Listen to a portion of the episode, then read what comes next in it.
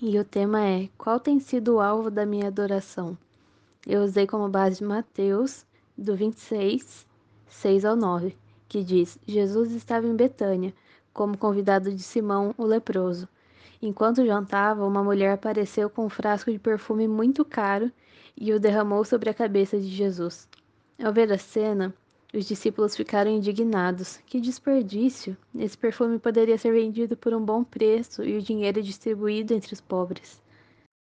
Como vocês sabem, eu gosto de analisar parte por parte para a gente entender melhor. Então, cara, essa mulher é Maria.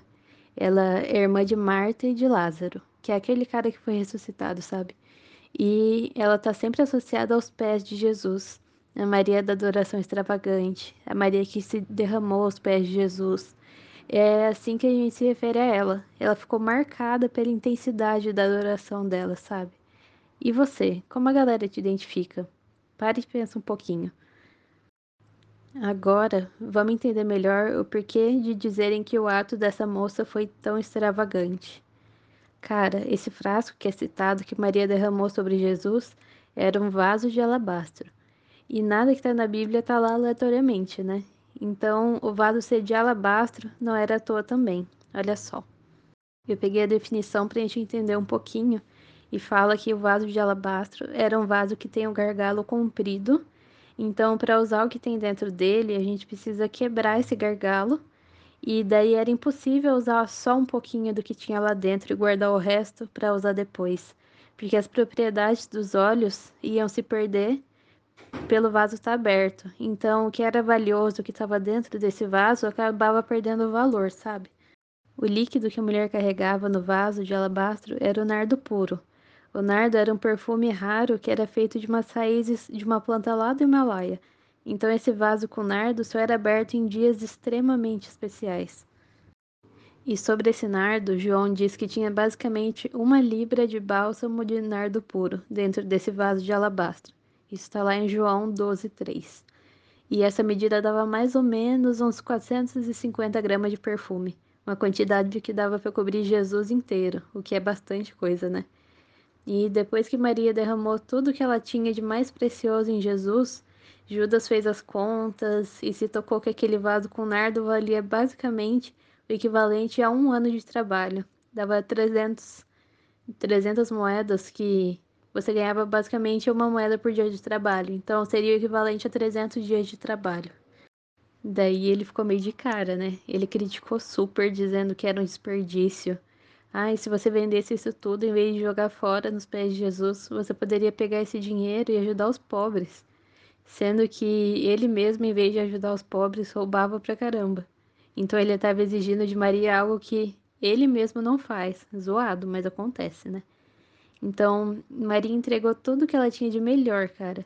Ela não se importou com quem estava em volta dela e nem com o que as pessoas falariam. O que importava é que ela sabia quem Jesus era e o quão precioso ele era. Esse vaso com nardo era o que ela tinha de mais precioso, e o vaso só podia ser aberto uma vez, então se abrisse, ela teria que entregar tudo. E foi o que ela fez, uma adoração sincera, mas extravagante. Quebrar o vaso fala também de uma adoração completa, sem reservas, sem aquilo de, ai, ah, eu só vou fazer até aqui, que senão o povo vai acabar comentando. Ela deu tudo de si, porque independente do que pensassem, ela não estava em uma performance para uma plateia, mas a adoração dela era para audiência de um, do único que merecia a adoração, sabe? Então não teria nem lógica ela medir as ações dela baseadas num parâmetro que foi estabelecido pelos discípulos a adoração dela não era para eles, né? Vejo muito como se, ao tentar adequar nossa adoração aos parâmetros que foram estabelecidos pelas pessoas que estão em volta da gente, o alvo da nossa adoração acabasse mudando, sabe? A gente basicamente deixa de direcionar a nossa adoração para Deus e direciona ela para o público, para as pessoas que estão em volta da gente. Então, pare e pensa. Qual tem sido o alvo da tua adoração? Deus ou as pessoas que estão em volta de você? E cara, isso é mega sério. Às vezes a nossa necessidade de se encaixar, de pertencer, de ser aceito, faz com que a gente adeque, que a gente molde a nossa adoração de uma maneira para que ela não se destaque das demais, sabe? Porque às vezes se destacar, uh, a gente acaba entendendo como se é algo ruim, mas não é.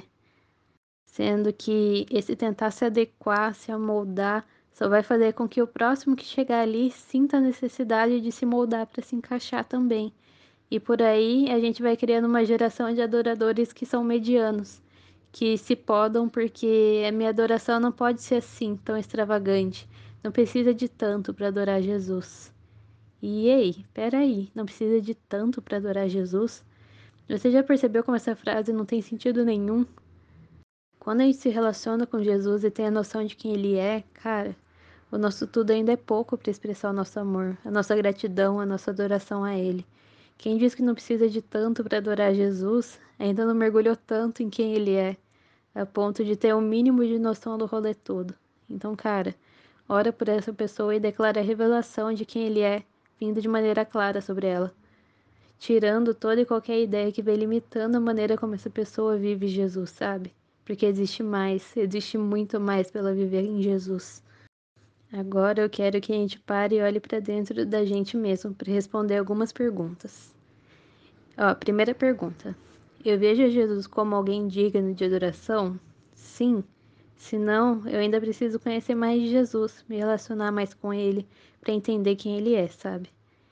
Agora a segunda pergunta. Como eu tenho correspondido a isso? Eu tenho dado o meu tudo? Ou eu tenho dado só o que é confortável para mim? Terceira pergunta: O que é o meu tudo? O que requer de mim mais do que o que está na minha zona de conforto? O meu tudo pode ser entregar as melhores notas que eu consegui na escola, na faculdade, como uma maneira de adoração.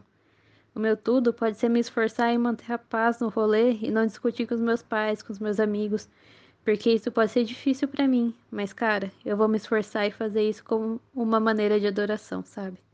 Bem tipo, ei Jesus, você sabe que isso não é nada fácil para mim mas eu abro mão de alimentar o meu ego em sempre ganhar uma discussão, porque não sou eu quem vivo, mas é você que vive em mim, né? Eu posso também me atentar no rolê da comparação e parar de me diminuir, sabe? Porque Deus é perfeito em tudo que faz e Ele me fez, né? Então, se eu sigo achando toda e qualquer pessoa tão maravilhosa e não, me, e não vejo nada de bom em mim, eu tô basicamente afirmando que o artista que me fez estava bem louco, né? e não foi muito assim. Se eu não tenho dado o meu tudo, é porque algo tem me limitado. Então, o que tem me limitado? Medo, vergonha, julgamento, o quê? Me diz, se é medo, é medo do quê? Vamos entender isso. Se é vergonha, é vergonha de quem? E se é medo de julgamento, quem te julgaria se o alvo da sua adoração é Jesus e não quem está em volta de você? É aquela hora em que a gente para e pensa de novo. O alvo da minha adoração tem sido Jesus ou a galera que está em volta e eu tenho tentado agradar? Então, bora identificar o que tem limitado a gente de entregar uma adoração real oficial para Jesus, orar sobre isso pedindo aquele help e se posicionar em uma dessas limitações embora, né? Porque eu vejo que muitas vezes a gente quer entregar uma adoração verdadeira, uma adoração real, mas às vezes o medo, a vergonha, o medo de se destacar do que é comum, do que as outras pessoas já estão fazendo, acaba limitando a gente disso, sabe? Só que o, o espectador dessa adoração não são as pessoas que estão em volta, então elas não importam. O espectador é um só, é ele. E ele não vai achar nada estranho, não vai achar nada Tipo, ai meu Deus, você não deveria estar fazendo isso. É só maneira de adorar e ele conhece o seu coração, então não tem problema. Então, Pai, oro pelo coração das meninas que estão ouvindo essa célula, independente de estarem agora ou ouvindo depois, que você possa continuar ministrando o coração delas em relação à verdadeira adoração, em relação a essa adoração extravagante, como a gente aprendeu vendo aqui sobre a adoração de Maria, Pai. Que elas possam ter a revelação, Pai, de, de como entregar realmente tudo em adoração a você, Pai. Que elas possam entregar sem reserva, sem medo de julgamento, sem timidez, nem nada, Pai. Que elas possam realmente ser livres para te adorar da maneira, do jeitinho delas, Pai, porque é essa adoração que você quer, não é uma adoração padronizada e mediana, não é uma adoração estabelecida pela igreja e pelas pessoas, mas é uma adoração que vem direto, que flui direto do coração delas em direção ao teu coração, em direção ao teu trono, Pai. Porque essa sim é uma adoração pura e uma adoração verdadeira. Então que você possa continuar ministrando no coração delas durante a semana, Pai, falando de maneira individual com cada uma e que elas possam realmente ter mais fome, mais sede da tua presença, de te conhecer mais, de conhecer mais faces do teu amor, Pai. Em nome de Jesus. Amém.